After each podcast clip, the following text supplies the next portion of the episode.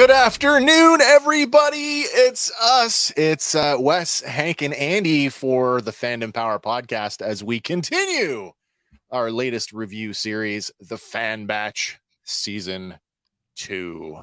We're on a new time right now because, as we said last week, it's a double drop. This week, we get the Clone Conspiracy, followed up by episode number 8, Truth and Consequence. So, double drop this week means you get a double drop from us, and we're going to kick it off right now with another installment. Wait, what? Is it time? Of course it's time. Oh, we got to do another. I struggled this week. I really did, but here we go. Let's try this. Oh, you know what? I struggled so much I didn't even turn the fader up. Let's try that again. One more time as we go for another installment of Bad Star Wars Jokes. There we go. Hey, guys. Did you know Chuck Norris appeared uncredited in every Star Wars film and TV production? Really? Yeah. Sounds about right. As who? He played the Force. The only role fitting for him. My personal favorite of those Chuck Norris jokes is that Chuck Norris drives an ice cream truck covered in human skulls. I love that one. I've always been partial to the one behind Chuck Norris's beard. There is no chin, only another fist. Another fist. Yeah. Awesome. Chuck Norris doesn't do push-ups. He does world downs. You don't Google for Chuck Norris. He finds you. Yeah, that's right.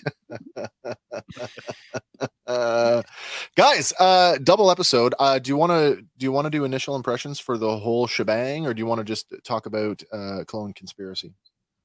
Can we actually separate them? That's a good question. Do you actually consider them to be two separate episodes? Are they one contiguous thing to you?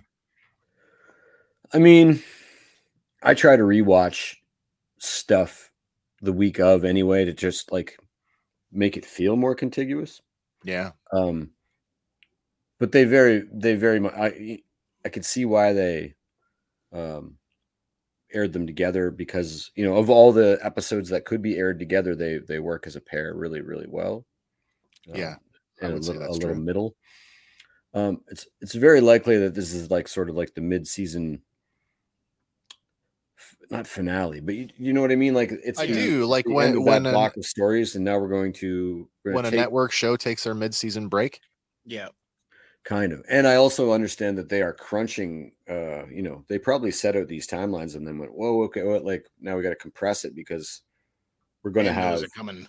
Right. And we're going to be overlapping Bad Batch with Mando, and then Mando's going to be overlapping with Visions. So it's like, and for our Star Wars, for our little show that we keep professing is not a Star Wars show, we are going to be up to our eyeballs in Star Wars for the foreseeable future. And you know what? I don't consider that a bad thing at all. No, we're in a golden age. It's been our bread and butter for the last couple of years. No, not at all. Speaking of content, if you haven't already heard, we've just launched a new show. We had I will call it a trial episode last Tuesday. It's our Random Fandom Podcast. That's a show where we get to hang out with you guys and just talk about the entertainment news that popped up during the week, whether it's movies, TV, toys, games, celebrities, you name it. We want to talk about it. We want to hear from you guys too. Check out our Facebook. We just added a WhatsApp button. So when we start doing Random Fandom as a regular show, which it will be, it's a call-in show. You can call in anywhere in the world. And cool. We'll get you on the air. So you can call in and talk nerdy to me.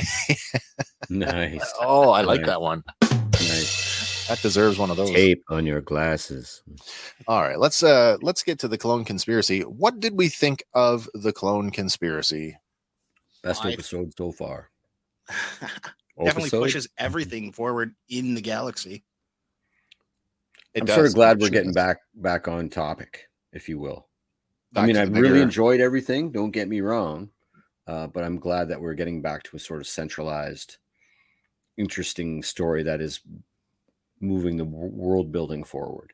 Not mission of the week. I mean, not that, don't get me wrong. Like I do love the mission of the week stuff, but there's going to be, I mean, I would have maybe done 50% more dipping into the big stuff, but I know that the second half of the season is going to blow our minds. I already know that. I would agree. Yeah.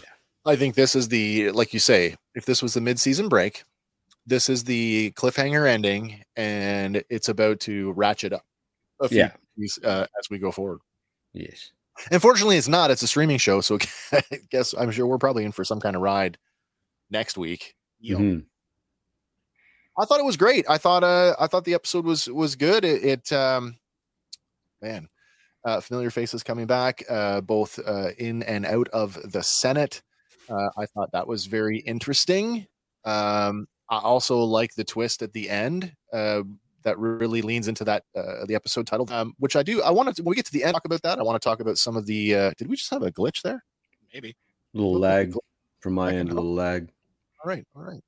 There's some stuff I want to talk about at the end of the episode in terms of what the ramifications of the title may be. That being said, you guys ready to get into it and do the breakdown? Yeah, man. All right, let's do it. All right, it is Star Wars The Bad Batch. It is episode 7, and it is The Clone Conspiracy. It aired on Wednesday, February 8th, 2023. This one is written by Ezra Nachman. Now, this is Ezra's first Star Wars writing credit, but you may be familiar with his work if you are a fan of the television series Manifest. Can't say I've seen that one. Oh, you've not seen it. Okay, so the first season is crazy wild. It's in the same vein as like Lost, which involves an airplane as well. But so Ezra Nachman, he was the staff writer and story editor for 31 episodes of Manifest. Good run. This one's directed by Nathaniel Villanueva. Again, no stranger. We have an advertised runtime this week of 29 minutes, or an actual runtime of 24:56 without titles or end credits. Our episode synopsis this week reads, "A conspiracy begins to unravel." Nice. That image there of that logo. 79s. Like, it looks like they're ripping off our random fandom logo. I was thinking, to me, it almost looks, I'm like, what is that? Is that an NBA game? What is that? Basketball? 79s, 76ers. Nice. All right. The episode opens overlooking the Coruscant cityscape. Several Venator-class Star Destroyers are hovering over the urban sprawl. Now, that's a relatively new development, and it comes up 3 or 4 times this episode, and it repeats in the next episode. I want to talk about that specifically because I find that in terms of Star Wars imagery, especially at this time in galactic history, is that not something we associate with a military occupation? Something of a police state, yeah. We don't see that anywhere else in the history of Coruscant, at least not in the films. No. It really sets a tone for what it's like on the galactic capital right now. Would it serve that to almost calm the population of Coruscant in terms of the new regime to have Venators, specifically Venators, which are like here to protect us, the mainstay of the clone, the Republic military, to show this is the exact same thing, guys. It's the exact, I love that contrast because you speak from the position of the citizens where we speak. I'm speaking from the position of the viewer, and it's a definite there's a contrast there. As the viewer, it's a documentary, right? From the outside looking in, it looks like exactly. From the inside looking out with the proper publicity spin. Yeah, that's a good thing. Absolutely it does, yeah. All right. Well, an upper-level nightclub is packed with off-duty clones. It's the 79's Club, a known hotspot that caters to clones. Inside, 2 clones at the bar speak in whispered voices. One of them, Cade, expresses his worry and concern for their part in the destruction of their homeworld of Camino. He's upset that even the Senate is blind to the lies that have been spun by Vice Admiral Rampart. His friend Slip tells him to let it go because there's nothing they can do about it. But Slip argues that he can't. It was their home, and now it's gone. What's more is that he feels personally responsible for the loss of all the people, not just the clones, but the Kaminoans. Slip sighs as he tells his friend that they were just following orders. There's a common through line we've heard a few times. Good soldiers follow orders. Good soldiers follow orders. But Cade counters, if that were true, then why is the Admiral trying to cover it all up? Cade then offers an apology, adding that he can't remain silent anymore.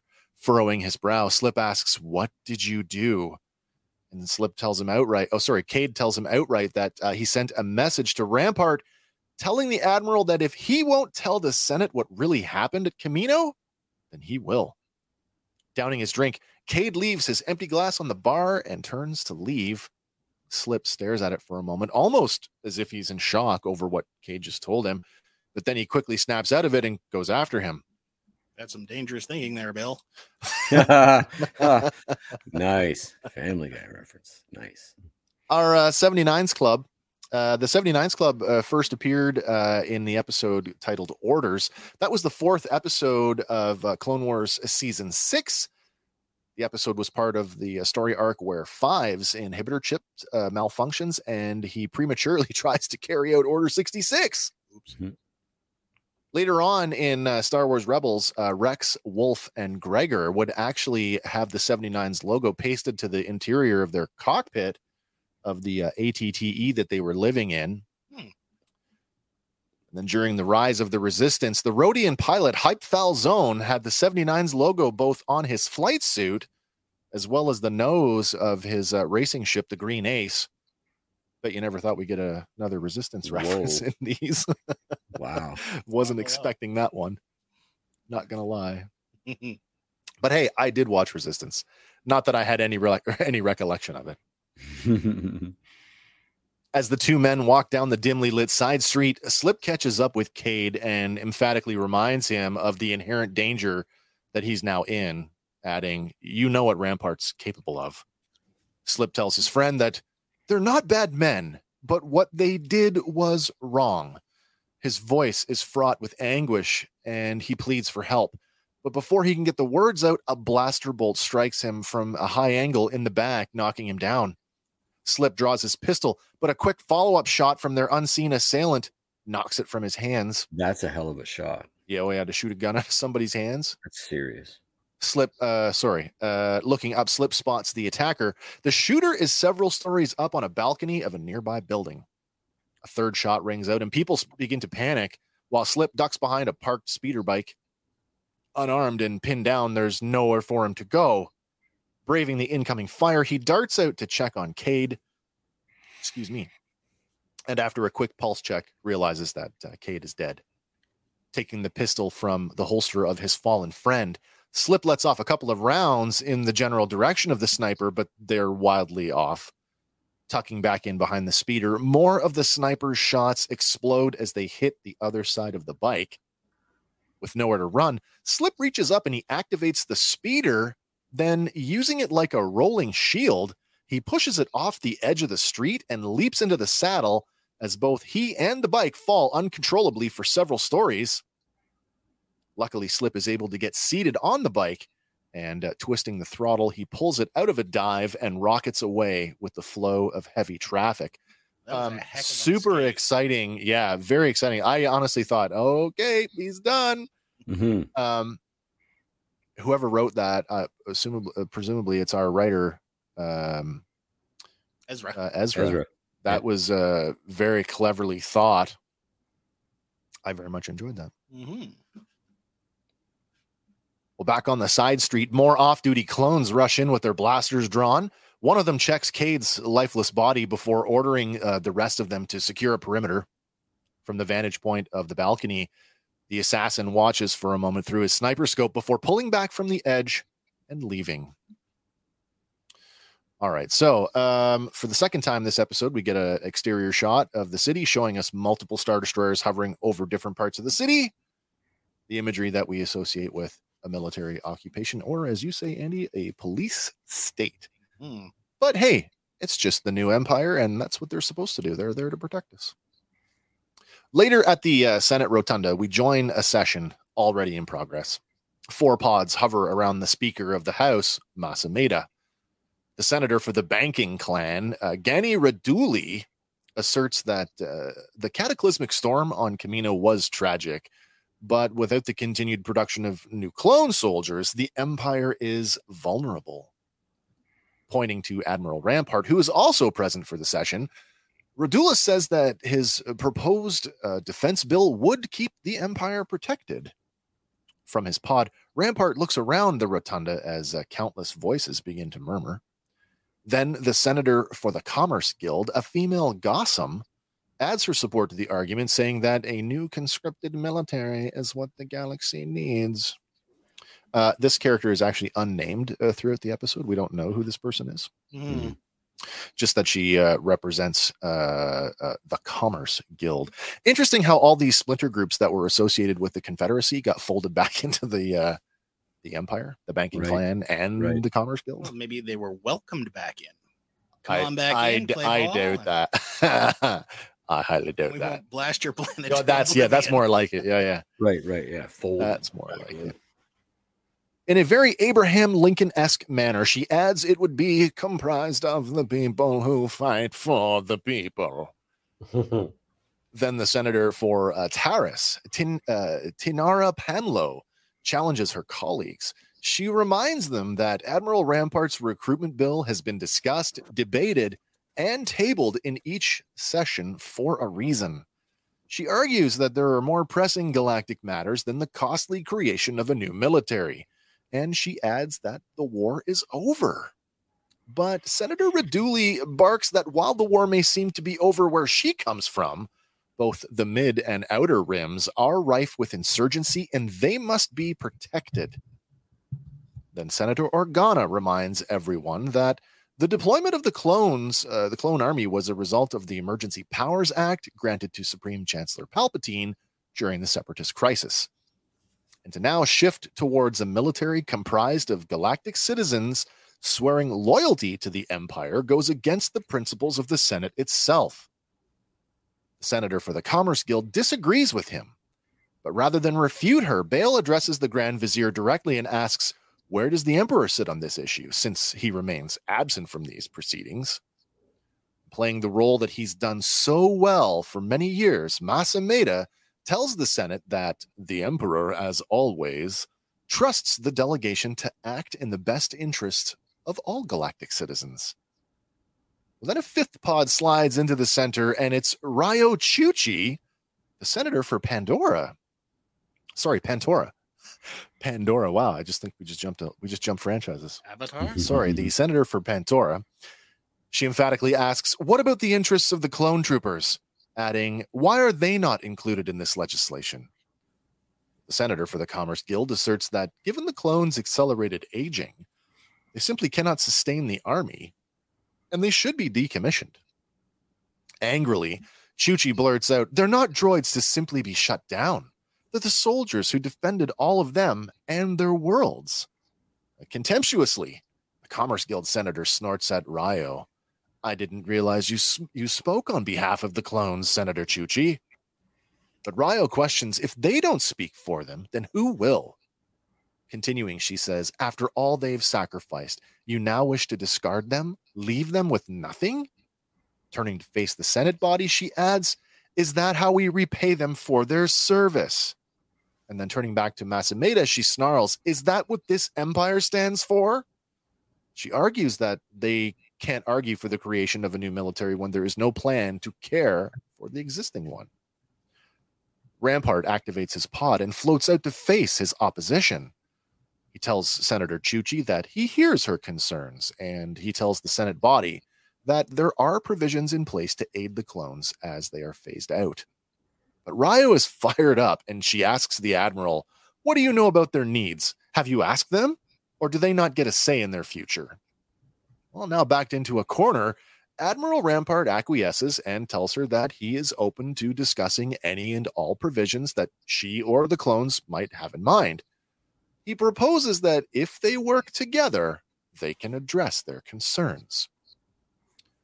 Well, with the bill at yet another standstill, Senator Organa motions that until Senator Chuchi has had an opportunity to consult with the clones and Admiral Rampart, the defense recruitment bill should be tabled. Senator Pamlo quickly seconds the motion, while Mas Amedda just glares at Admiral Rampart.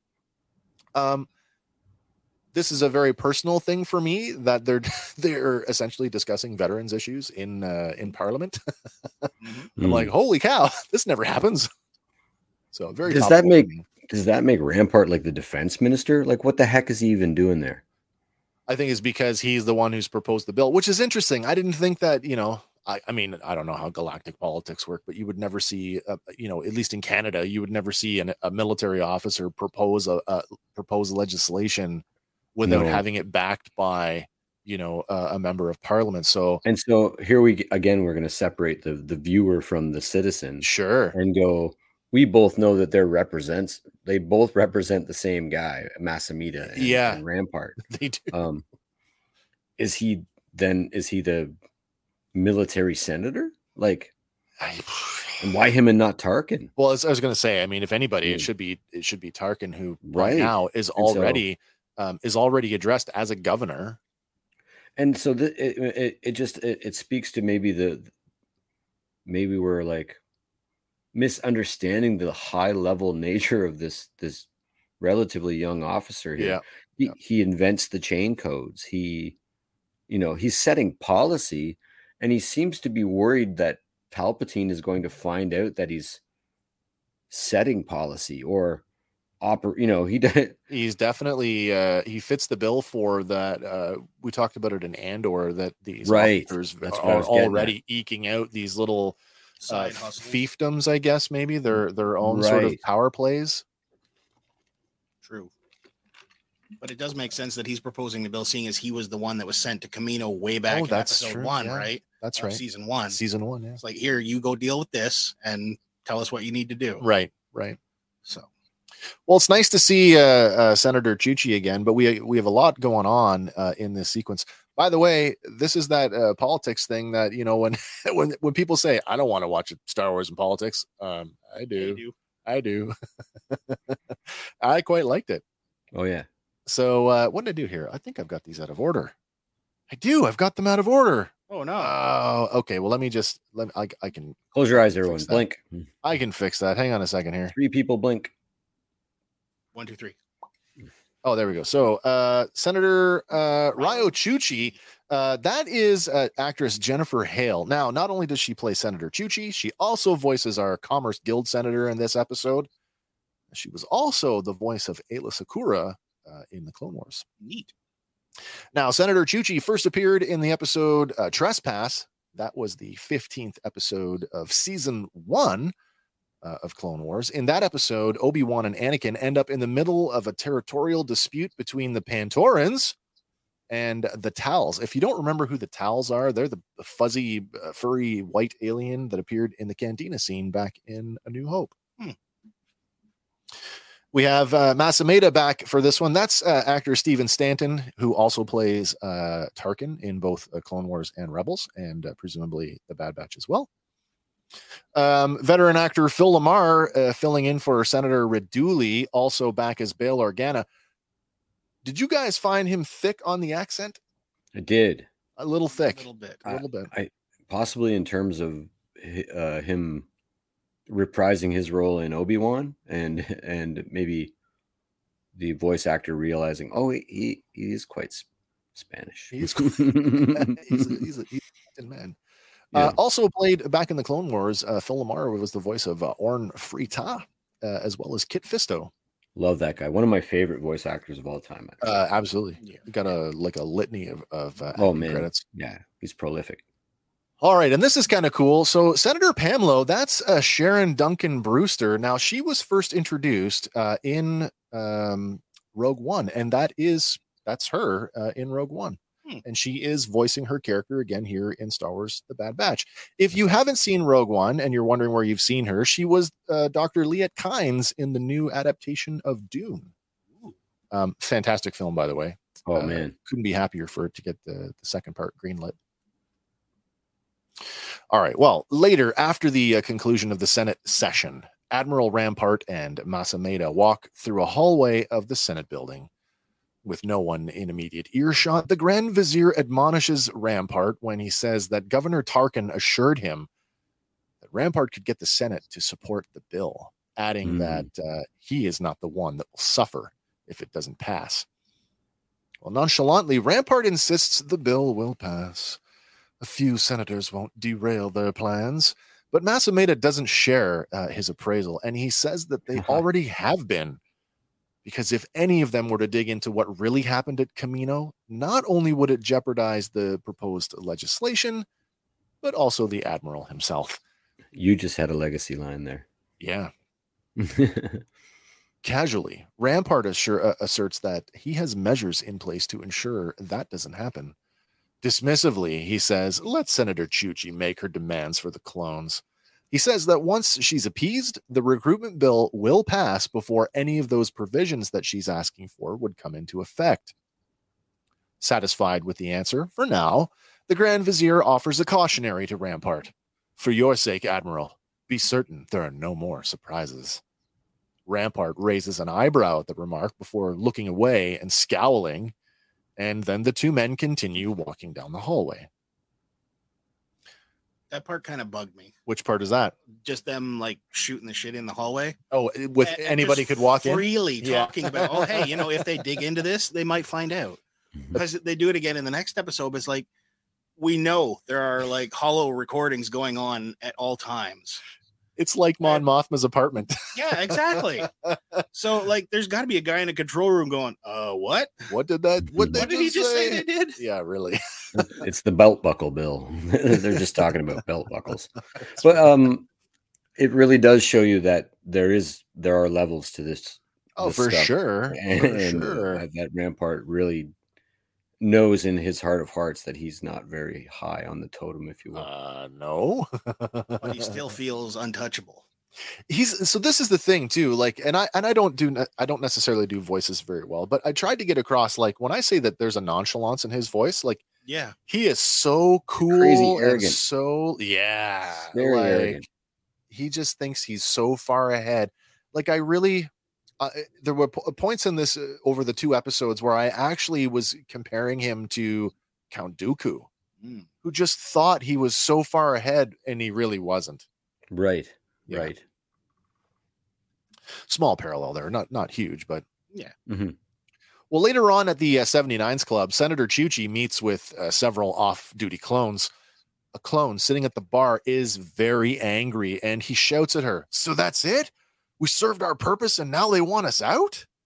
The senator tries to explain that's why she's there, to get a better understanding of their needs. But the angry clone slams his fist down on the bar as he yells, "I need to stay a trooper. Can you make that happen?" Riyo admits that she can't, but she tries to offer that once a clone has completed their required rotations, but is cut off by the off-duty trooper who says, "Yeah, the Empire declares us obsolete. We know." And Senator Chuchi tries to stay optimistic, saying that she can craft a pension plan. But the clone shouts at her again, "A pension plan?"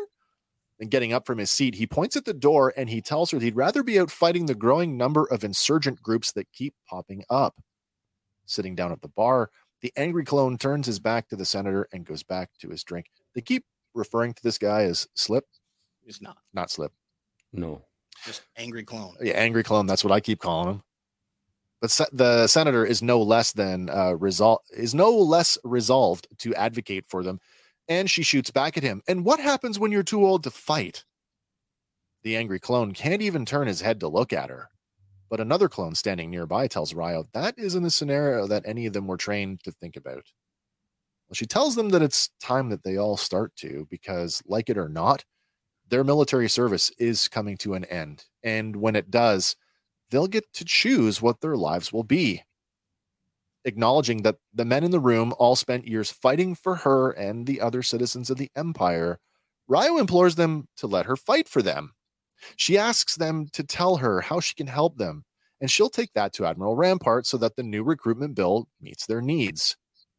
Well, everyone in the room looks at Riyo and then glances at each other as they consider her words. Then after a moment, the clones gather in around her, including the angry guy at the bar who nods approvingly, now seemingly ready to talk. All right. The sign on the back of the wall actually translates to 99. And by the way, 99, that's our first defective clone that we were introduced to back in the Clone Wars, who is the namesake of Clone Force 99, The Bad Batch, the very show that we are watching. Mm-hmm. So angry clone, not Slip. Guy in the back who's just kind of watching from the corner of his eye, That's Slip. Angry Clone looks a lot like 70s G.I. Joe. He sure a little does. Bit, yes, he does. He sure does. Kung Fu grip. That's right. Outside the 79's Club, Riyo shakes hands with the Angry Clone as she thanks him for trusting her and tells him that she'll do what she can.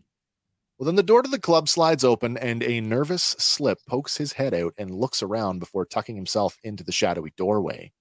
He asks the senator if she really is intent on helping clones. She reasserts that they don't have any representation in the Senate and they deserve someone to speak on their behalf. Slip's paranoia is blatantly obvious as he scans high and low looking for threats, as he tells Riyo that it won't matter because Admiral Rampart can't be trusted. When she asks him why not, he tells her that the Admiral has lied to everyone. It was no storm that devastated Camino. It was an attack ordered by the Admiral himself. Stepping into the doorway with Slip, Riyo asks how he can make such an accusation. He tells her because he was there serving aboard the Admiral's Star Destroyer. He tells her that the Admiral ordered them to fire on the cities. Riyo, who's not convinced of the claim, says that if that were true, the Senate would know about it. Someone would have come forward by now. But Slip tells her that Rampart made sure no one could. Anyone that tried to speak up was either transferred, they went missing, or they turned up dead. Senator Chuchi puts her hand on Slip's shoulder as she tells him he doesn't look well. He tells her to check his service record if she doesn't believe him. Then, offering his CT number, 0409, he backs into the 79's Club as he tells Riyo that she seems like a good one and she needs to be careful. CT-0409, that is a new clone designation not previously identified before. And if there's any, order to the situation, that's an early clone, yeah? You would think. We can talk about that a little bit more as we go forward. Chances are, if we go back to the season finale of season 1, we might actually see him. Oh, you know, bridge. I never even considered. Again, though, guy with a beard. Only this guy, they give him a scar. Yeah. That's the difference. Yes. Well, one of Chuchi's guards steps up and he asks if she's all right. Maintaining her composure, she tells the guard that she's fine. Later, in the Senate building, Riyo Chuchi stands in front of a large window in her office, staring out over the cityscape. There's those Venators again. One of the guards enters the office, and she asks if they've located CT-0409. The guard tells her not yet, but they will keep looking, and there is a look of concern on her face as she steps away from the window and exits her office. Great use of the window here, kind of like they did in Andor with the reflection. Mm-hmm. Mm-hmm. At dusk, in one of the many industrial areas of Coruscant, Slip rides his speeder bike down a narrow alleyway. Coming nose to nose with a street sweeper, he ducks the bike into a large doorway and lets it pass. Pardon me. The Rodian driver of the sweeper barely even notices the clone, but Slip pulls his cap down anyway to obscure his face. Leaving the bike in the doorway, Slip walks down an alleyway, rounding a corner. He leans up against the wall and he pulls out a comlink. But the device chimes, and speaking into it, Slip radios that he's in some trouble. And he's heard that whoever is on the other end of the transmission can help to get him out. Slip adds that he doesn't have much time and to hurry. Then, tucking the comlink away, Slip hurries off on foot to who knows where. At the Imperial military headquarters, Senator Chuchi and Admiral Rampart walk down a corridor together. It seems that Riyo has laid out her demands for an amended recruitment bill. As Rampart recounts, you expect the Empire to fund a new military and full pensions for millions of clone troopers? Coyly, Riyo says, if that's not manageable, perhaps now isn't the time for your recruitment bill. Arriving at Rampart's office, he says he wishes that was the case. But the rumors of rising threats and insurgency are more than just a rumor, and it's his priority to keep the galaxy safe. He adds that he does agree with her in that the future of the clones does require further discussion and planning. Taking a seat at his desk, he says they owe them that for their service. Such a feigned, there's a smugness there. You're like, as the viewer, you just want to like smarmy. Smarmy. Is this a good time to talk about it? Millions of clones. Millions. Yeah. I have a note. I don't know where I put it. Oh yes, I've got a hold on for one more slide, Hank. I've got a whole thing on it here. All right. Taking a seat at the desk, he says that they owe them that for their service. Now, standing in front of the desk, Riyo furrows her brow. Admiral Rampart asks if there's something troubling her. And squaring off against the Admiral, Riyo plays a big card when she brings up the storm that ravaged Camino, and she asks him, how was it that he managed to survive? Feigning remorse, the Admiral sighs as he closes his eyes. He then tells the senator that he was taking part in a training exercise off-world. Then, pumping his own tires, he says that had he had been present, then maybe more lives could have been saved. He then calls the whole thing a tragedy. What a jerk. Approaching Rampart's desk, Riyo says that the majority of the Kaminoan population was lost, and that is beyond tragic. He acknowledges her words, but says that they must still move forward. Now, standing over him on the other side of the desk, Riyo looks down at Rampart as she says, perhaps it's easier for some than others. The two lock eyes, and neither one looks away from the other. Then, bidding the Admiral good day, Riyo rejoins her guard outside in the hallway, leaving Admiral Rampart to ponder the chess match they just played. Outside the Imperial Military Headquarters building, Riyo and her guard walk past the first battle memorial. Squads of clones march past in the opposite direction. Then another Pantoran guard rushes over to Riyo to tell her that she's received a secure communication. Staring at the guard, she asks, "From who?" Okay, so this is a good point to talk about it, because I said, I know that we were, at least for the purposes of our show, we were a little disappointed in how the wall was handled, that it was all gibberish. Yes. Seeing it turn up again in this episode, I did put a little bit more thought into why they might have opted not to use the CT numbers. I had proposed earlier that it was a contrivance of the writers, because if they used actual CT numbers, those are numbers that can't be used for existing clones for future stories. And then doing the math, if you use a four, because basically all the clones four number designation, using 0 to 9, that's only 10,000 possible combinations. And the first battle of Geonosis, although there's no canonical number given, but it does say clearly thousands of clones died on that battle. Sure. And then you got to, like, we've all seen battles in the Clone Wars animated series where thousands of clones die again. This is it. So, and that war lasts 3 years. So you call Geonosis one battle, and single battle we've seen, and then you look at the probably every Jedi took down 10 clones before they fell, kind of thing, or 100. So we're now our numbers of dead are getting quite high. Even if you increase it to 5 digits, that only takes it from 10,000 combinations to 90,000 combinations. And then Rampart's talking about millions of existing clones. Millions. And we know that we just bombed the newest batches, whatever was at Camino when it went down. All the embryos and then all the trainees, and then the levels, presumably there was younglings and still, going through the ranks. So you're right. Something in canon we don't have is a total number, but we're getting way up there in the millions. When we're talking like multiple millions. Let me go off topic for a second here, because we talk about some of my favorite side characters in Star Wars have been the purge troopers, the clone purge troopers. And the comics really established that they are some of the last, like they are post Order 66.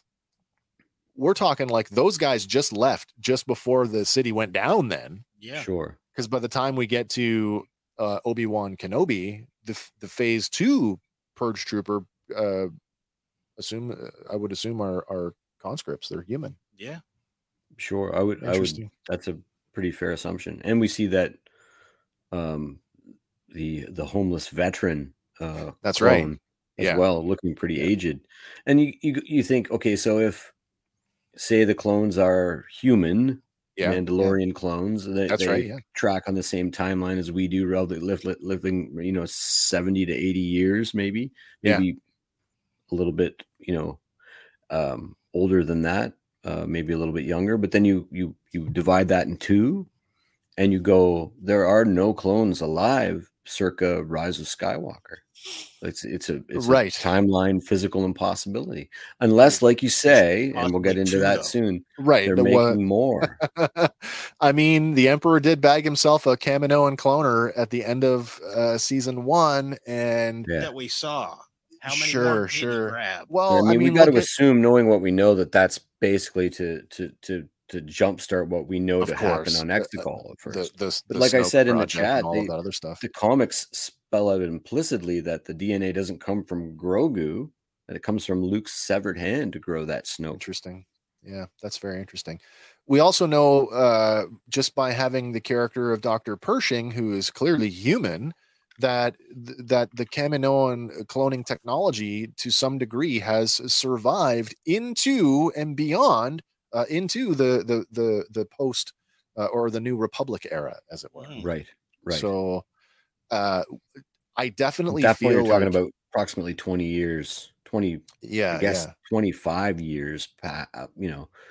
And at that point, even if we see Rex in The Mandalorian or the Ahsoka show, he's going to be quite old, as he should be. Yeah.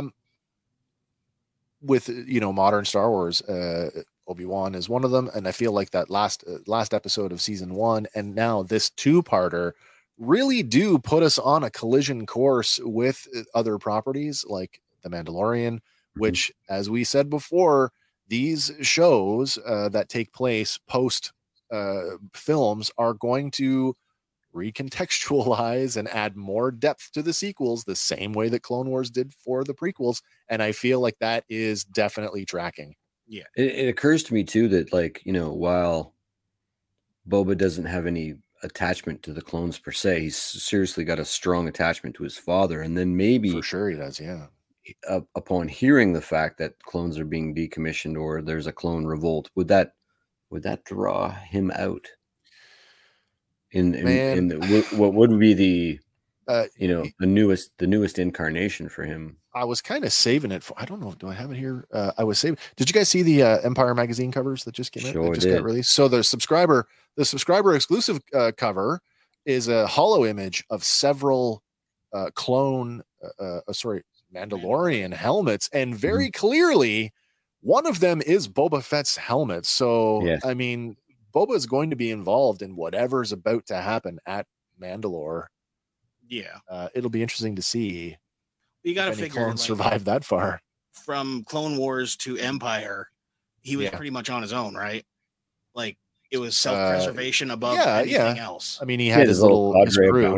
Yeah, he had his crew that kind of trained him. Yeah, but like from a perspective of me first, I'm going to cut you out if I'm going to survive. Yeah. No, I buy that. Until he gets to The Mandalorian, where it's like, okay, he's now rethought his life. Raiders have helped me out. That's right. A bit of a tribe and a family. Yeah. Maybe it's not so bad. Time to rethink my life. Yeah. So I don't see him stepping in on behalf of the clones anytime soon. Do you see? I mean, I don't want to go too far into Mandalorian territory, but I mean, he is a contender for the Mandalore. Yeah. Sure. Yeah. Unless he wants to live his life in Jabba's palace and just be a crime boss. And that's fine too. Because we can call on him whenever we need him. All right, let's move on, shall we? Okay, well, later that night, Senator Chuchi and one of her guards take a land speeder and they drive it several blocks away from the rotunda. As they get out of their speeder, a blue astromech droid trundles over to them, beeping and chirping a message for the senator. She orders her guard to wait at the intersection while she follows the little droid down a softly lit alleyway. At the other end of the alley, Bail Organa steps out and greets her. He orders the astromech, R2-C4, to keep an eye out, and the droid rolls away. Now alone, Bail says to Riyo that Riyo caused quite a stir during the session the day before. Her reply is less of an answer and more of a counterattack, as she asserts how curious it's become when speaking up for what's right is considered causing a stir. She goes on to add, unlike inaction, apathy, or ignorance. Ooh, burn. Bail says he heard that she had a meeting with Rampart and asks if it was productive. She says it was, and calls it surprising that there wasn't more pushback and that Rampart actually conceded to many of the requests that she made for the clones. Bail tells her that the Admiral is skilled at saying all the right things, especially when he doesn't want anyone looking deeper. And Riyo agrees with him, saying that's what she's heard as well. But Bail says there's more. He says the issue of clone rights is just one part of a much bigger picture. And he tells her that the insurgencies that have risen up are growing, and that has the Emperor afraid. If more systems begin to revolt like they did under the Republic, that would threaten his new empire. Bail adds, it seems rather convenient that a catastrophic storm destroyed the cloning facilities on Camino when the entirety of Topoka City was designed to be submersible and had weathered thousands of storms over the years. Riyo tells Bail that she spoke with a clone who told her that Rampart had given an order to attack the cities on Camino. Bail asks if the clone had offered any proof, and Riyo tells him what Slip had previously told her, that he was assigned to the ship that opened fire. Then it strikes her, if they could get Slip to testify. Bail cuts her off, asking, where's the clone now? When she tells him that Slip is in hiding and that she's looking for him, Bail tells her to be careful because she might not be the only one looking for him. All right, let's take a minute here and let's go down the rabbit hole. Follow me through this, if you will. Mm-hmm. Andy, you brought this to my attention. Yeah, because there's an issue twist in the next episode. Do we call it an issue? Do we call it a consistency thing? So that's the question. Is it or isn't it? Yeah. All right, follow me through this, if you will, folks. There are three canonical references to R2-C4. The first of those comes from R2-C4, who was present at the Battle of Naboo and was part of the Royal Naboo Security Forces. Clearly, that droid is white with gold accents. Mm-hmm. Then we meet R2-C4 in this episode of The Bad Batch, who is working for Bail Organa, and he is clearly blue with silver accents. And we get yet another Resistance reference, as R2-C4 was the R2 astromech that was assigned to Kaz Xiono. In fact, he's the first character you ever see in the first episode of Star Wars Resistance. That droid's been around. Like, there is nothing, and this is my position on it. There is nothing in any of the canon entries, if you're using the Wikipedia to research this stuff, there is nothing that contradicts the idea that this is the same droid. All the way through. I'm not saying it is, but I'm not saying it isn't either. I've included shots of C-3PO and Chopper, by the way, just for reference to say that there is a precedence for droids changing colors in Star Wars. True. Yeah, I mean, that was... I brought that up in the chat with Chopper, especially. He's got several incarnations of paint jobs. At least three. And so I don't think it's an inconsistency. I think it's this droid through time. What I do find interesting is he's on the like almost identical path as R2-D2. Yeah. Like R2-D2 found himself in the service of all three groups. In the exact same way, right. Almost, you know, from Naboo, from the royal service, right, into the rebellion, directly under Bail Organa, in fact, and into the Resistance, adjacent to Poe Dameron, if you will, trying to weave the thread here, like. There's a mention in the prequel era stuff that he was on the royal ship, and then but we don't see him when all the droids deploy. We don't see him, so where he was, I don't know. But he's definitely present in the hangar and presumably gets popped into an N1 starfighter. One that makes it back. Mm-hmm. Trying to figure out how he landed with Bail Organa. Andy, you would conceive that maybe during the funeral, like maybe a gift or something. Yeah. Or like he just popped into the, you know, Royal Navy surplus and I'll take these three droids. Let's go. I got the oddest impression. They never lay it out implicitly, but I get the oddest impression that some of the cousins, sure, from the Obi-Wan episode where Leia meets her cousins, were of Naboo descent. Like they dressed very, very similarly. Oh, that's entirely possible. That's, you know, like the royal totally houses possible. Are linked. Yeah. You know, and if you follow Bail that, is king of Alderaan, right?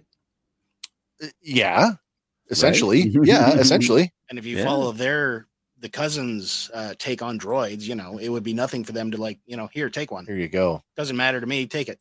Kazuda Xiono, his father was a senator in the New Republic. Right. In fact, Kaz in the first episode is actually an X-Wing pilot for the New Republic. When the Resistance is now a separate organ, is a splinter group. So yeah, that's where I'm at with it. I think it could be, you know, I'm not going to definitively say it is, but I certainly think it definitely it could be. It could be the same droid. It's likely. They last forever if they're well maintained. Really we see them. Yeah. We see R2 last generations. Yeah. Did you have a different take, Andy? No. Okay. I mean, I think it's likely, especially when there's no sort of, we never see an instance of this character dying in any of the iterations.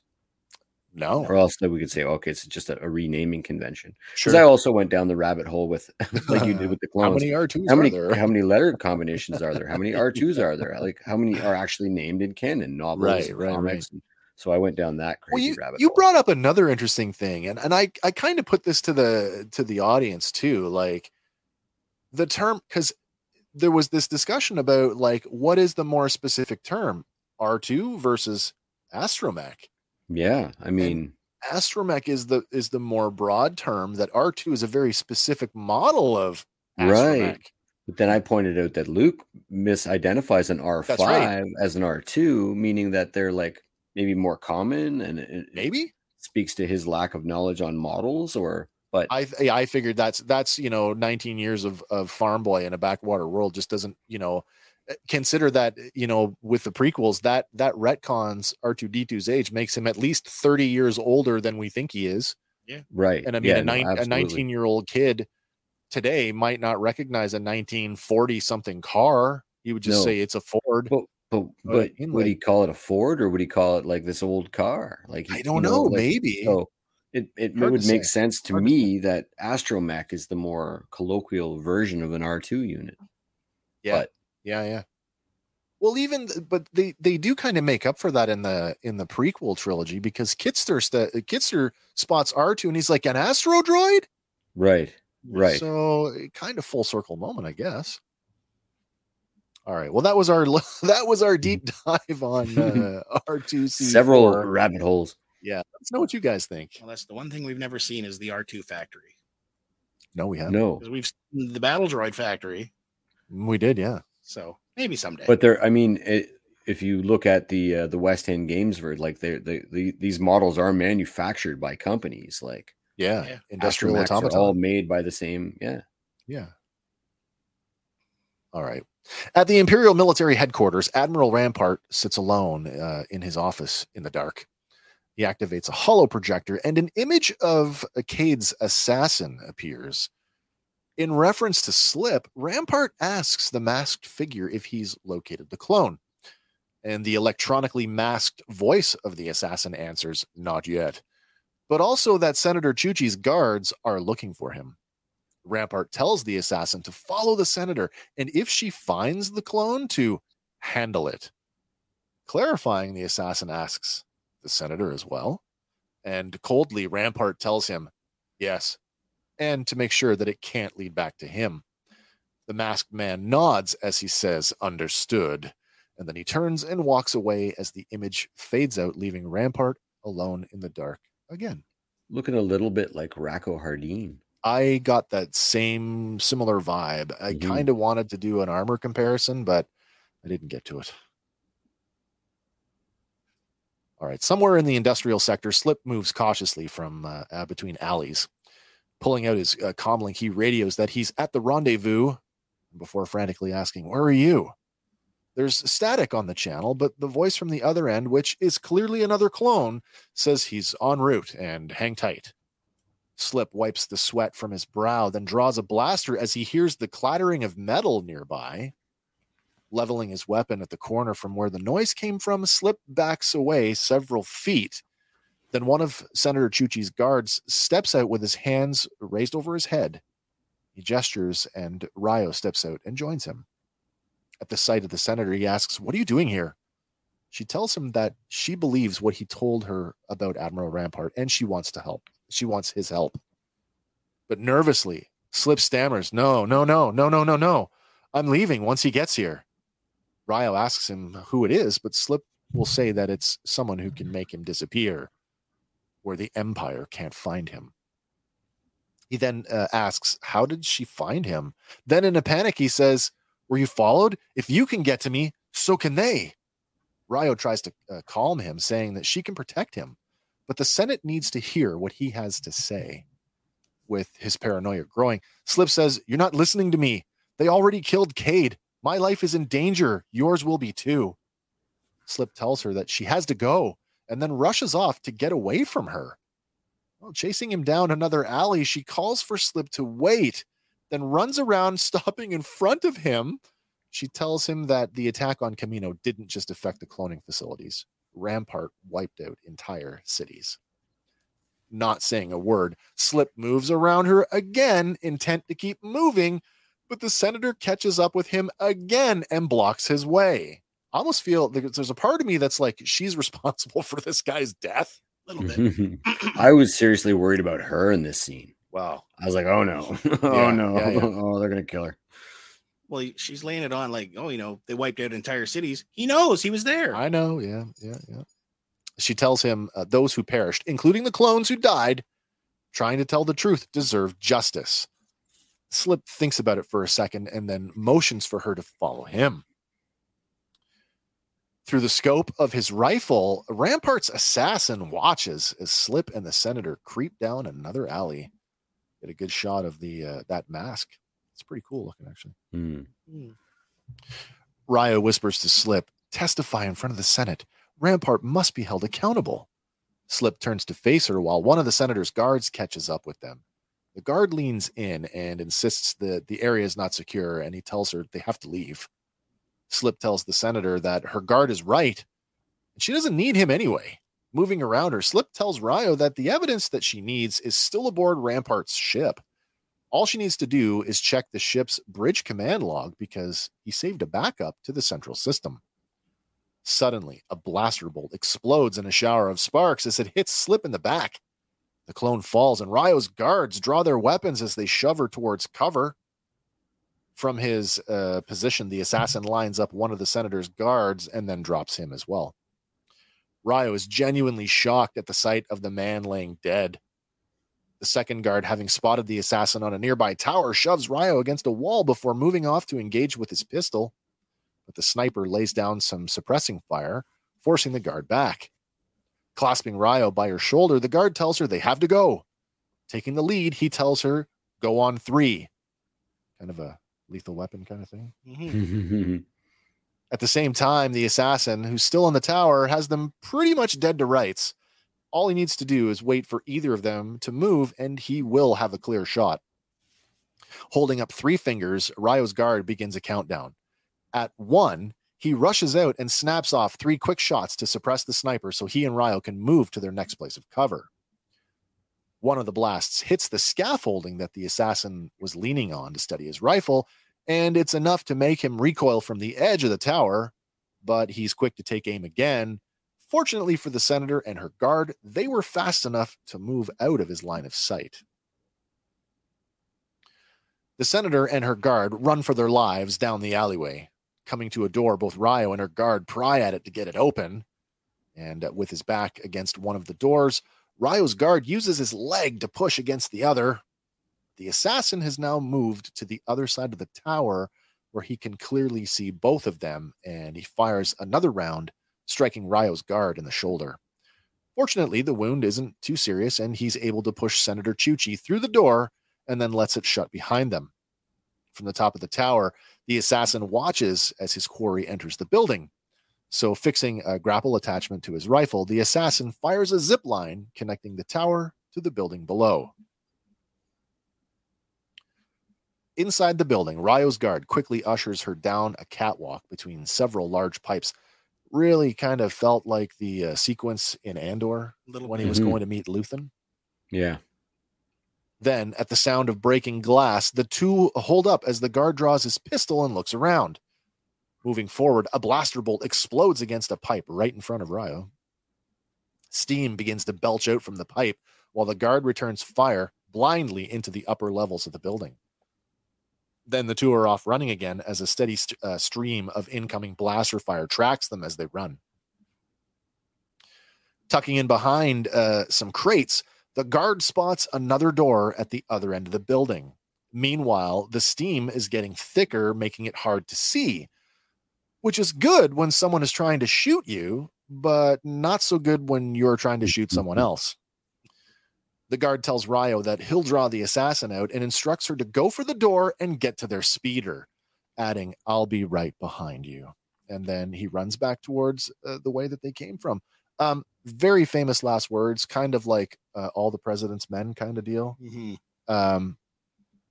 It felt very Secret Service-like to me. For sure. Anyway, I salute you, Pantoran guard. Mm-hmm. No, he knew he wasn't getting out of this. Yes. Agreed. Ryo runs past some machinery, then stops to look back at the sound of blaster fire and her guard now screaming. Then two blasts hit some pipes right beside her, and she bolts for the door. When she gets there, the door is stuck shut, and no matter how hard she bangs on it, it doesn't open. Spotting a mangled, twisted-up staircase, Ryo climbs her way up to an overhead catwalk. More blaster fire erupts against the stairs as she climbs them. The steam is now very thick, and Ryo can barely see just a few feet in front of her. And when an armed, shadowy figure begins to emerge from the steam, she tries to back away but ends up tripping and falling. Now, scrambling on her back to get away, she watches in terror as the figure gets closer. Wide-eyed, she stares as the hooded man raises a blaster pistol and begins firing. Ryo winces as she waits for the end. But when she realizes that she isn't the target, she looks behind her only to see the armored assassin take two stun blasts to the chest and falls unconscious. The hooded figure steps out from the steam cloud and walks past her to look at the fallen assassin, then stops to face the senator. He lowers his hood, and it's Captain Rex. Ryo asks him what's going on, and he tells her that he says he hoped that she could tell him. Continuing, Rex says that he came to meet a clone contact of his, but then he heard the blaster fire. Ryo then puts it together that Rex is who Slip was supposed to meet. She tells him that Slip and her guards are all dead. Rex asks her what happened, and she tells him how Slip told her about what really happened on Camino. She adds that she wanted Slip to testify, but kneeling down by the unconscious assassin, Rex says, "Someone didn't want that to happen." Triggering a button on the assassin's helmet, the visor pops off, revealing that the assassin is, in fact, a clone. Ryo calls him a trooper, but Rex says he isn't. He's not sure what he is, but he suggests that they question him somewhere more hidden, and he knows just the place. So just quickly, I called up a little Rako Hardeen there. Oh, yeah. I guess our memories were a little poor. It looks really nothing like it. The helmet does not now. Not at all. No, it's that proto. I always forget that he's actually a Mandalorian from Kron Kor Don. Yeah. The proto Boba armor. Right. At a familiar opening into the Coruscant underlevels, we see a small shuttle descend through heavy traffic. And then we see another familiar location as the camera focuses on the platform of a small repair shop on level 1313. Inside the empty shop, Rex secures the assassin to some shelving. Riyo asks, "Where are we?" And Rex tells her that a couple friends of his own the shop and they'll be gone for a bit. Ha ha. That's a nice little reference to the Martez sisters. Mm. Regaining consciousness, the assassin locks eyes with Rex, and Rex asks if he has a name. The assassin glowers at him, then turns away. Rex notes that the clone isn't wearing anything that makes him identifiable, so he asks him who he's working for. The assassin doesn't answer, so Rex tries another angle. "Tell me whose orders you were following, and I'll let you go." Looking up at him, the clone answers in a sinister voice. "No, you won't, Captain Rex." The assassin continues, "You're fighting the wrong battle, brother. You're limited." Rex asks him, "So what does that make you?" The assassin doesn't answer right away. He just stares at Rex, unblinking, and then finally says, "A believer." Then the assassin bites down, triggering some form of suicide device, kind of like the cyanide tooth, I guess. Mm-hmm. And electricity courses through his head. The discharge is over very quickly, and the clone slumps forward quite dead. Riyo looks on aghast while Rex checks the man's vitals. Looking back at the senator, he just shakes his head. There's nothing to be done for him now. Cut to black. Crazy. The electricity thing, I mean, that's nothing new. We've seen that imagery before, but we've still seen that very thing in The Mandalorian. We have the officer on the Gazanti. Oh, that's right. Yeah. Still nice to go back and revisit and sort of see the lineage there. Yeah. I mean, Vader obviously in Return of the Jedi, and Mace Windu at the hands of the Emperor. Yeah. Luke, funny how in that very scene with Vader, actually, Luke, his parts of his skeleton light up like that too. Yeah. It's funny how I associate that transparency with Force lightning, but apparently it's all lightning in Star Wars. Mm-hmm. Okay. That's our episode, but there's some more discussion to be had here, because now this is something that we kind of talked about a bit offline, but I want to have this conversation for the sake of the audience. A believer in what? Well, I mean, I spelled it out pretty clearly, my opinion, in the chat. Sure. I believe it's believe in the Empire, and it's. It tracks with that again, the Mandalorian episode called The Believer, right? And I think we sort of covered what that meant in that context, and I think that this context isn't very different from it. You did have an interesting point, and I bet you're about to launch into it. So I'm gonna lay it out. So sometimes I've been known. I think of the three of us, I'm the one that likes to swing. I like to make the big swing for the crazy theory, and I got one. All right, I got one. It's probably not going to play out, but hey, never know. As we've already alluded to, all Star Wars media, not all, but a good portion of Star Wars media is ramrodding towards the events of the sequels, and there's a big detail that is still kind of, it's in the effluence. Really, we don't really know a whole lot about it, but when he says he's a believer, I like, my mind kind of went to this crazy place where it's like, is this guy an early, like really, really early Sith Eternal cultist? Maybe. I don't know. It's a really cool thought. I harp on this a lot, like every second episode. It's like my mantra, but check out the comics, because there's a ton of extra information that doesn't make it into the sort of mainstream canon, if you will, about Exegol, about that cloning process going on there. About you know, they even explain why the eye of the Webbish Bog is cut out of the. Even though they filmed Kylo Ren fighting this thing, Vader kills it. Oh wow! Well before Kylo Ren ever gets there, they write themselves a version of why it's been cut from that movie. Right. Thing. That's cool. There's like a hyperspace creature that the reason they have to jump through all those different wormholes to get there, there's like a hyperspace creature, and unbeknownst to the characters that travel there in Rise of Skywalker, Vader also kills that, making it like a free and clear surge. He also has visions of all these Sith Eternal surrounding him, all wielding lightsabers. Really? red lightsaber. Isn't that something? Suggesting to me that those crowds of minions were like all dark force users of something. Yeah. Well, that's interesting. But I mean, not under the realm, out of the realm of possibilities. We know that the Empire has secured a cloner. We know that the first sort of batch have degraded from the original DNA. That's the big unknown is that, the Jango's original DNA is degraded to the point where it will soon be unusable.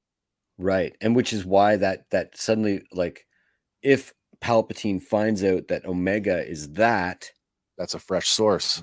You know, it's interesting to me that if Boba's known to be that they just hire him to do jobs. Can I just pay you for a blood sample? Would you like to make a new batch of clones? What are you doing later? Would you like to be the father now? The son becomes the father. Kind of thing. Yeah, I think that the greater mystery in this last little scene is the fact that, oh no, that's next episode. Never mind. Actually, nearly. Spoiler. Never mind. Yeah, let's save that one. It is from a different scene, but yeah, there is a greater mystery that surrounds the idea of this clone, the assassin. I agree. There is definitely something going on here. That spark. We had a whole conversation about how does Rex, just looking at this guy, know he's not a trooper? How does he know that? You know, I mean, it's kind of like one of those contrivances where, like, for the viewer, it's their way of saying, oh, he's not a clone trooper, he's something else. But and does that stray into the sort of walrus man? Yes. Okay. So that's kind of funny. Do clones recognize each other as individuals? Beyond the naming conventions. Well, then the naming and letter, the names that they give each other, Slip, Cade, the nicknames, Rex, all that stuff. Yeah. The CT designation, we had a lengthy conversation about this. It's not like it's tattooed on their bodies, or is it? No. If it is, we've never seen it. True. And again, I don't want to spoil anything, but next episode, Tech makes a comment that makes me go, "It's not just a tattoo on their bodies; it's something intrinsic, something to their DNA." Yeah. You know, I often just equate it, and this is just me, like for simplicity's sake, I'd always equated it to, and I think I said it. It's like your driver's license number. It's there. It's on your license. You know you have one, but unless you look at it, you don't know what it is. Right. Well, maybe some people do, but most of us probably wouldn't. And I feel it's the same thing like the clones. Sure, I know my own designation, but I don't have a way of recognizing another guy's designation. No. You know? And I mean, being a clone, would you be able to go sit down at a dinner table with 50 guys and go, I don't know. Those are all different, 50 different guys in my eyes. You know what we need? What we need is a set of like triplets or something to have that conversation, because I feel it's like, wow, that's a great thought. You know what I mean? Like twins, siblings who are, twins or who are born at the same time. They probably have an interesting take on how that would work, because I bet the answer is yes, that each clone would be able to distinguish who the others are, certainly within their own batches, maybe not in the broader sense, but possibly, who knows? Well, we do know that they have like organic chips in their head. So yeah, would it be much of a stretch to say, put like an organic ID tag? And I was thinking about that too. Like that is certainly a possibility. You know, cybernetic integration is nothing new in the galaxy. No, it's not. No, and we'll get into this again in the next episode. But yeah, I mean, we see the origin of the chain code. Yeah, we do. Are they modeling that off of something that the clones already had intrinsically? Maybe like some kind of like Camino stand, like you know what I mean? Like a what's that in Blade Runner when they boop, boop, boop, boop, boop, they zoom in on the cell, and the cell has a serial number. Oh, this was right on it. Yeah. That's interesting. All right. Any more before we wrap this one up?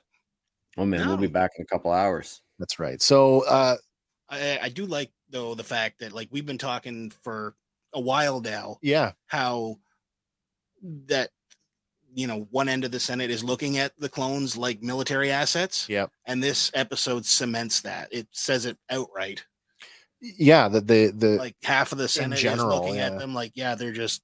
Well, you know, and it's a little bit like, even like Chuchi even says they're not droids. Yeah, right. But they were. But I mean, we're getting into droids' rights there too. We really are splitting hairs, because the whole truly horrible thing is that the clones are treated like droids, and the droids are treated like fodder, and it really does get deep. Yeah, absolutely. And I mean, that's all part of why, part of what's leading towards this supposed, what seems to be some form of clone revolt or clone uprising. Yeah. Based on a legal decision to have them decommissioned, whatever that looks like. He spells it out to her. We can't afford to feed them.